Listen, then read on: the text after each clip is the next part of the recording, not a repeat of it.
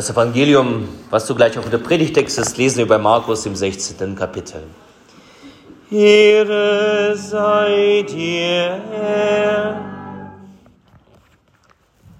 Als der Sabbat vergangen war, kauften Maria Magdalena und Maria, die Mutter des Jakobus, und Salome wohlriechende Öle, um hinzugehen und den Leichnam Jesu zu salben.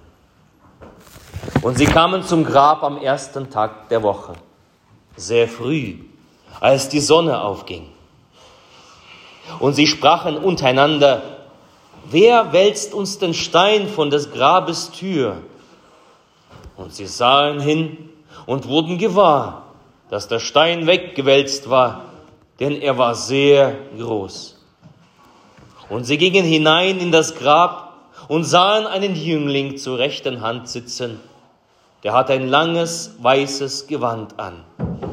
Und sie entsetzten sich. Er aber sprach zu ihnen, entsetzt euch nicht. Ihr sucht Jesus von Nazareth, den Gekreuzigten. Er ist auferstanden. Er ist nicht hier. Siehe, da die Stätte, wo sie ihn hingelegt haben. Geht aber hin und sagt seinen Jüngern und Petrus, dass er vor euch hingeht nach Galiläa. Da werdet ihr ihn sehen, wie er euch gesagt hat. Und sie gingen hinaus und flohen von dem Grab, denn Zittern und Entsetzen hatte sie ergriffen. Und sie sagten niemand etwas, denn sie fürchteten sich. Das ist das Evangelium unseres Herrn Jesus Christus. Lob sei dir, Christus. Gnade sei mit euch und Friede von Gott, unserem Vater und unserem Herrn Jesus Christus. In der Stille lasst uns für den Segen der Predigt beten.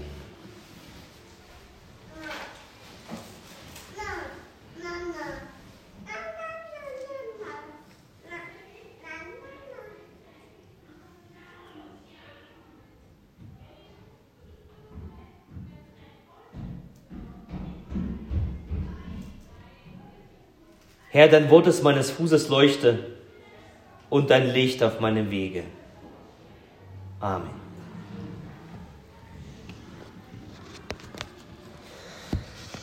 Am frühen Morgen brechen die Frauen auf zum Grab Jesu.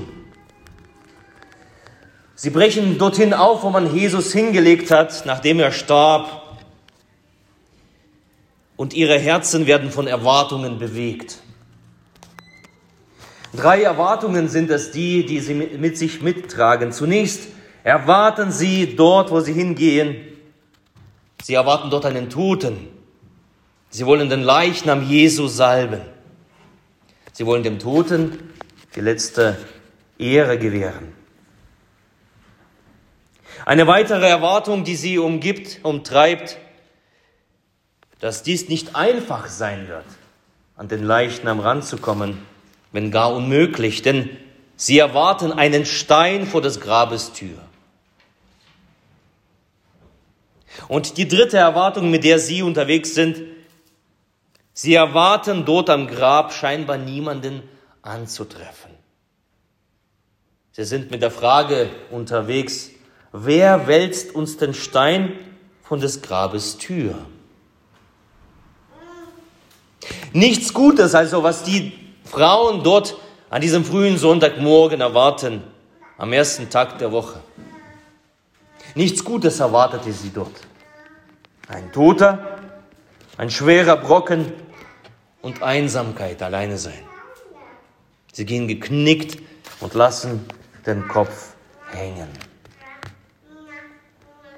Doch dann kommt das eine Wort, was mich diesmal beim Lesen so sehr faszinierte und sie sahen hin, steht da. Wir lesen in der Bibel, sie sahen hin. Genauer im griechischen Anablepo, Anna bedeutet hinauf. Sie sahen auf. Sie erheben ihre Köpfe und sehen auf. Oder anderes, andere Übersetzung, sie sahen wieder. Wie ein Blinder, der die Augen aufschlägt Sie sehen wieder wie zum ersten Mal. Es ist eine ganz, ganz kleine, kurze Notiz, die uns der heilige Evangelist Markus bietet. Aber hier in diesen ein paar Worten die ganze Tiefe des Evangeliums, die ganze Tiefe der Freudenbotschaft. Sie erheben ihre Augen, sie erheben ihre Häupter und sie fangen an, neu zu sehen. Sie sehen das, was sie erwartet haben, dass es wie ein übler Albtraum sich in Luft auflöst. Statt eines verschlossenen Eingangs stehen ihnen die Türen offen. Statt eines toten Mannes sehen sie einen Jüngling. Statt blutige Tücher sehen sie ein weißes, herrliches Gewand. Statt dass sie allein sind, werden sie von dem Boten Gottes gegrüßt. Niemand geringerer. Ihr seid gekommen, das Reich des Todes zu suchen, fragt er. Doch hier sucht ihr es vergeblich. Christus hat eine Tür in eine neue Welt aufgetan. Und da ist alles anders. Da ist alles neu. Alle böse Erwartung und Vorahnung, es verzieht sich wie ein Nebel. Wer unterwegs war beim Kreuzweg am Freitag, der Schleier des Nebels legte sich auf den Steinberg und auf den Kuhberg und wir sind durch den Nebel gegangen, die Feldwege. Verdunkelt, man konnte nicht weit sehen.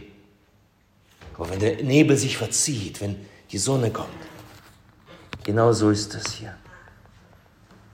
Die böse Erwartung, die böse Vorahnung verzieht sich im Licht dessen, der da auferstanden ist, Jesus Christus. Und sie entsetzen sich, eine andere Übersetzung, sie sind erstaunt. Es ist ungefähr dasselbe wie ganz am Anfang der Bibel.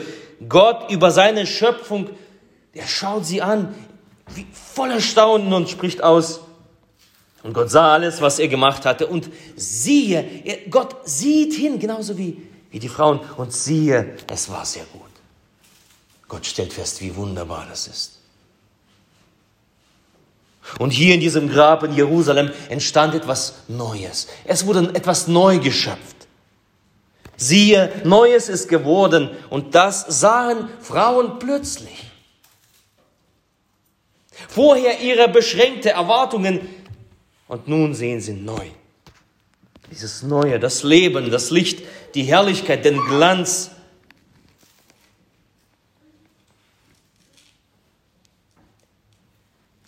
Die Kraft der Auferstehung, das sehen sie. Die Kraft der Auferstehung brachte die Pforten der Hölle zum Erbeben, zerriss alle Fesseln des Todes, befreite die gefangenen Seelen. Und was ist da im Vergleich schon ein Stein? Wenn die Hölle selbst das Totenreich selbst nachgibt, ist es ein geringes, dass ein Stein auch wegfliegt. Und diese Kraft, die diesen Stein bewegte, ist es wie ein Vulkanausbruch. herangewachsen kommt es am Tageslicht. Die Kraft der Auferstehung, das ewige Leben bricht sich Bahn aus diesem Grab das, was vorher finster war. Und die Frauen erheben ihre Köpfe und sehen. Sie fangen an, neu zu sehen, diese neue Realität, diese neue Dimension, welche Jesus Christus durch seine Auferstehung schafft. Die Frauen rennen entsetzt, erstaunt. Jesus lebt mit ihm aus, auch ich. Tod, wo sind nun deine Schrecken? Er, er lebt und wird auch mich von den Toten auferwecken. Er verklärt mich in sein Licht. Dies ist meine Zuversicht. Das sehen die Frauen. Und das macht er schnell die Runde. Wir haben davon gehört, wer alles Christus, den Auferstandenen, plötzlich sieht. Die 500 und der Jünger und der Jünger und Apostel Paulus spricht noch davon, ja, Manche leben noch. Die könnt ihr noch mal nachfragen. Ihr könnt mal nachhaken. Hat es tatsächlich stattgefunden? Die anderen schon entschlafen? Die Jünger wussten es davon. Die ganze Stadt weiß dann. Aus einer Schar wird eine Bewegung oder aus einer Bewegung ein Lauffeuer. Judäa, Galiläa, Griechenland, Rom. Und diese Botschaft, sie breitet sich aus die, über die ganze Welt, wie die Sonne. Wenn die Sonne aufgeht, wirft sie ihre Strahlen über die Felder und Wälder und Wiesen. Und langsam erreicht sie jeden Winkel mit ihrem Licht. Und diese Botschaft erreicht auch dich heute, hier und heute. Der Herr ist auferstanden.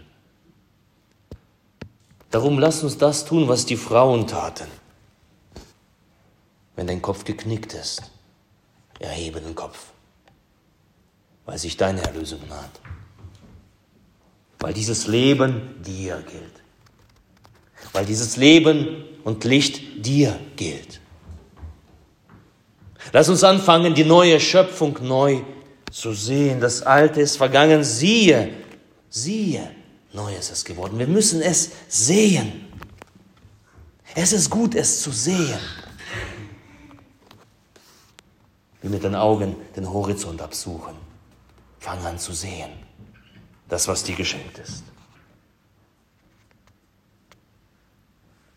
Lass uns neu anfangen zu sehen, nicht das, was wir vielleicht erwarten, sondern das, was die Auferstehung Jesu Christi uns ermöglicht hat über das zu sehen, was uns beschränkt, über das zu sehen, wo dir uns die Türen zugehen, über den Tod hinauszugehen, über die Einsamkeit hinauszusehen. Zu sehen das ganze Leben im neuen Licht. Lass uns sehen. Lass uns sehen im Licht der Auferstehung Christi, im Licht des lebendigen Gottes. Lasst uns sehen. Und der Friede Gottes der Höhe ist als alle Vernunft, der bewahre eure Herzen und Sinne in Christus Jesus. Amen.